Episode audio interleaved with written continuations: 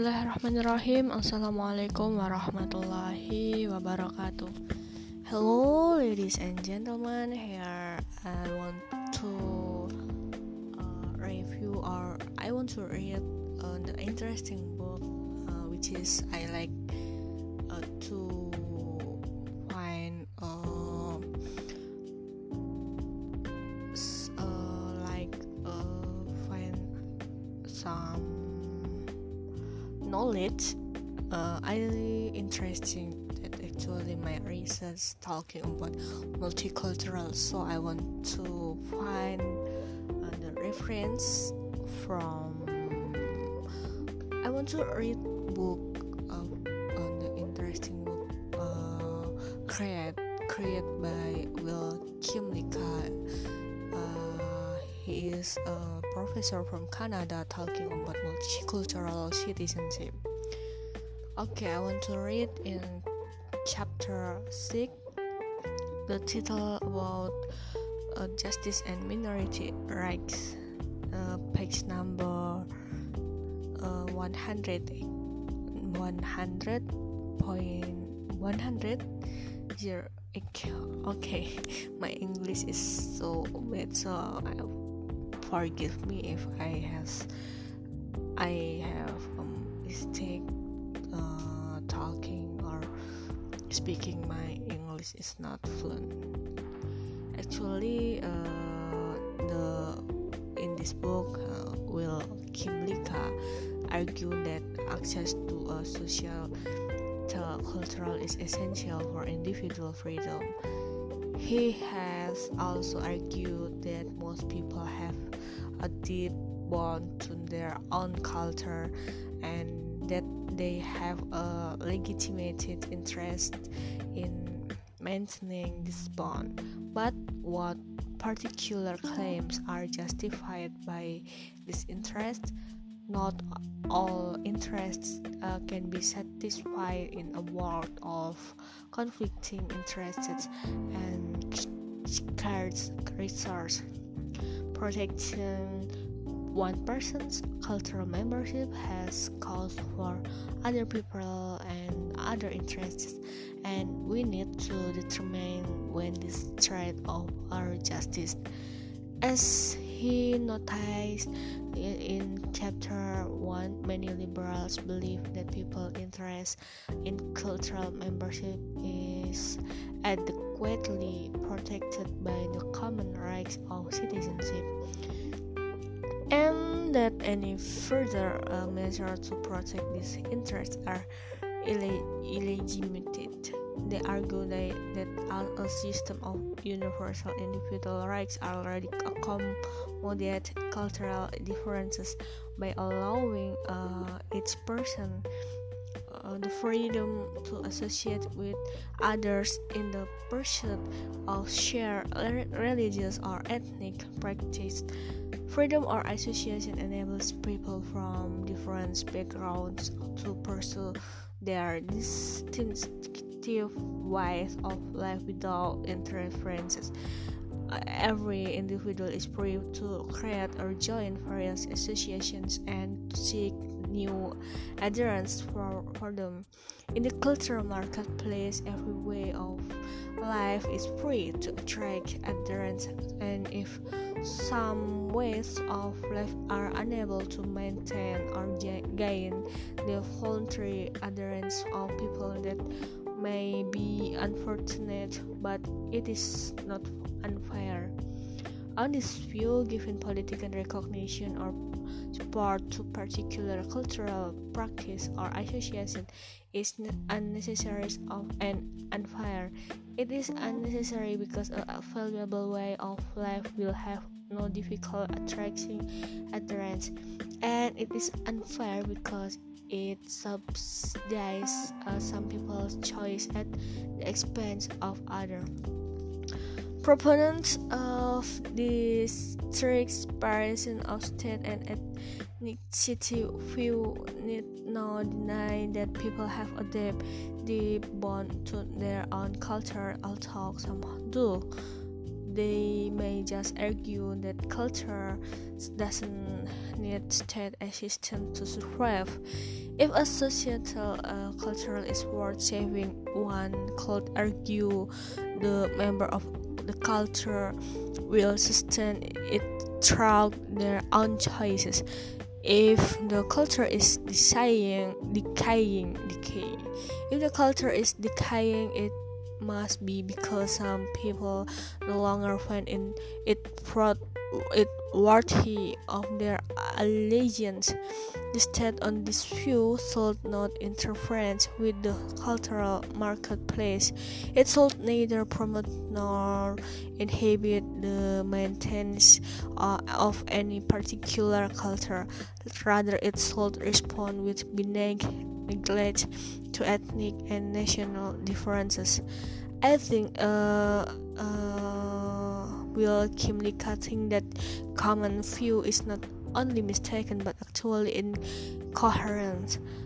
The idea of responding of to the cultural difference with benign neglect makes no sense. Government decision on language, internal boundaries, public holidays, and state symbols unavoidably involves recognizing, accommodating, and supporting the needs and identity of particular ethnic and national groups. The state unavoidably uh, promotes threats and cultural identity and thereby disadvantage other. Once we recognize this, we need to rethink uh, the justice of minority right claims. In this chapter, uh, Will Kymlicka argued that some self-government right and polit polit. Nick right and consistent with and indeed required by liberal justice. Uh, and then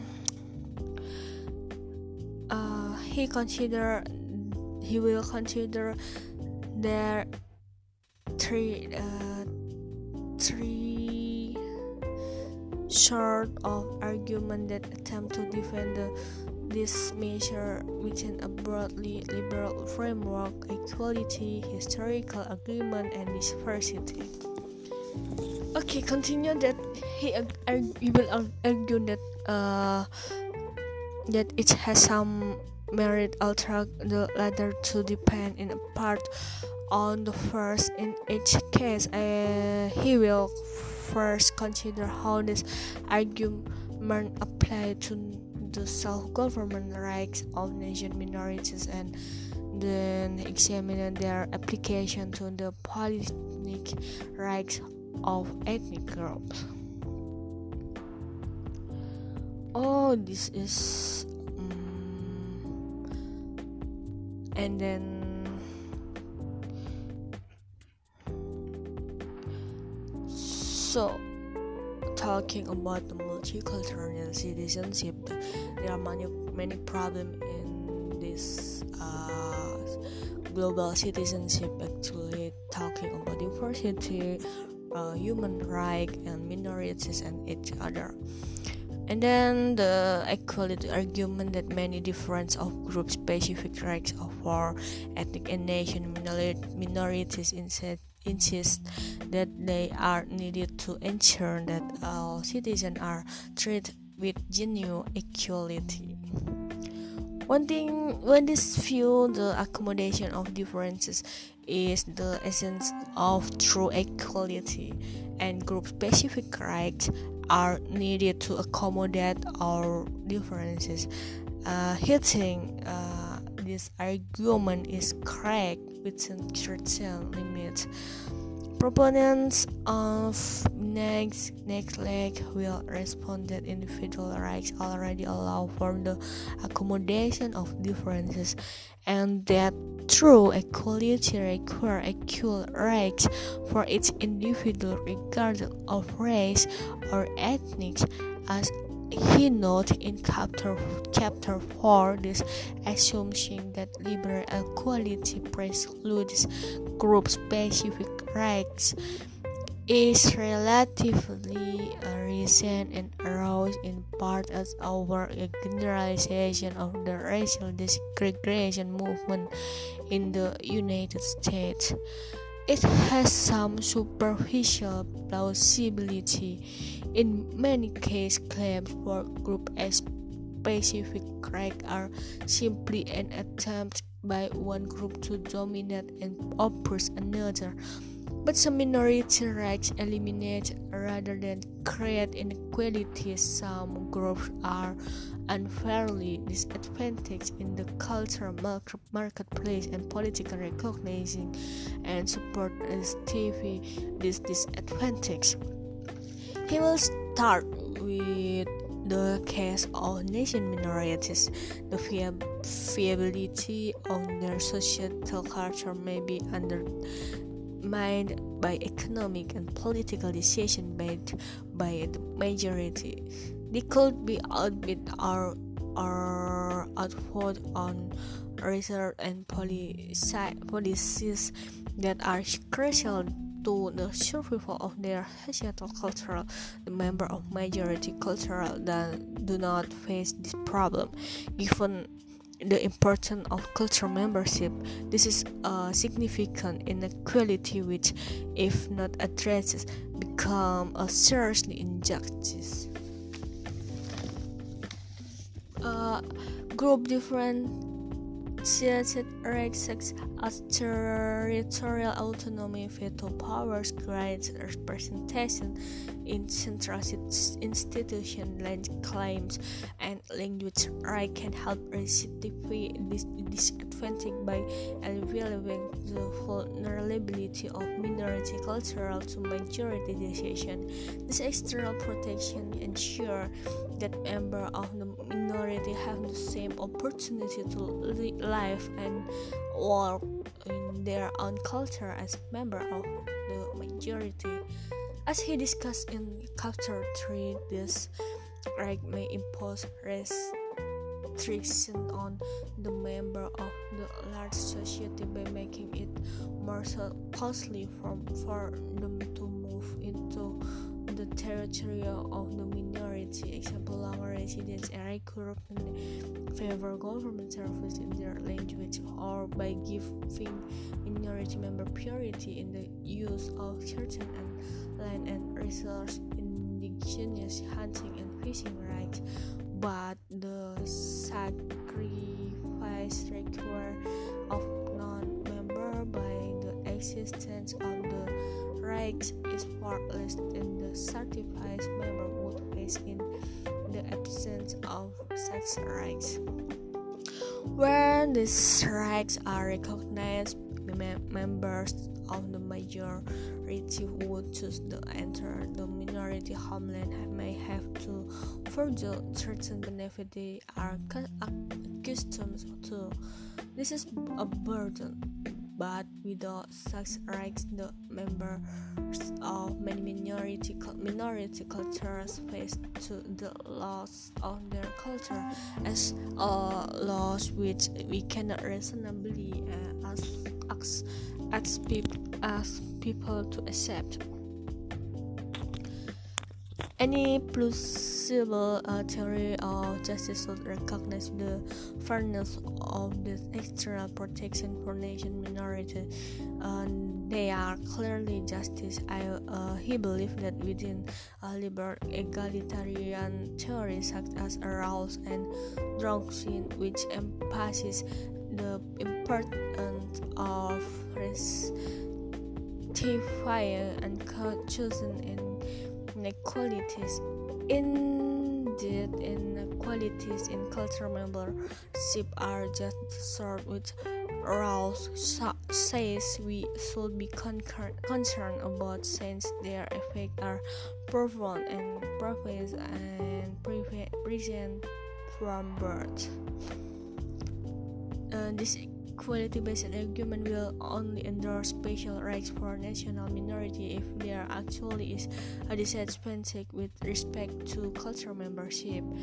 And if the rights actually serve to receive the disadvantage has the legitimate scope of the these rights will vary with the circumstances.